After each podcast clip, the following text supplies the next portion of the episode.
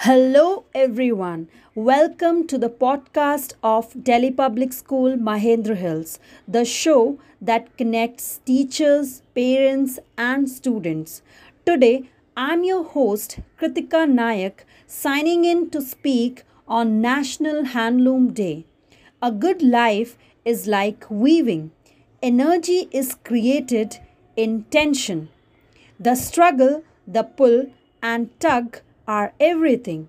Today, on 7th August, we are celebrating National Handloom Day. We are celebrating this day to give honor to the handloom weavers and to create awareness of the handloom industry and its importance. It also aims to create awareness and benefits of handloom industry to the younger generations. Now, I'm going to tell you the history of National Handloom Day.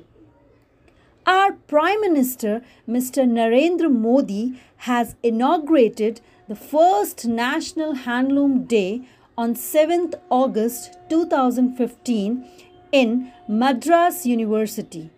That date, 7th August, has been selected to celebrate the Swadeshi movement, which was launched in Town Hall, Kolkata on the same day in 1905. Now, let's understand what is handloom. Basically, a loom is an electric machine which is used to weave a fabric. And a handloom is a loom which is used to weave a fabric without using electricity. The basic principle of weaving is performed by hands. Handloom reflects various cultures and traditions India has. The country has an array of delicacies, interesting customs, traditions, and festivals.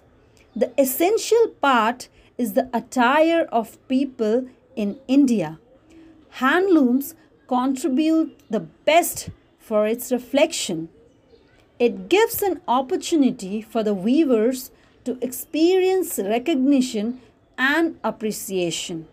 The handloom sector is a symbol of our country's rich and varied cultural heritage. Some of the best handloom works in India are Kanjivaram in Tamil Nadu, Banarasi brocade work in Uttar Pradesh, Bhagalpuri silk in Bihar, etc. So, let's protect our handloom heritage and empower our handloom weavers and workers financially and instill pride in their exquisite craftsmanship.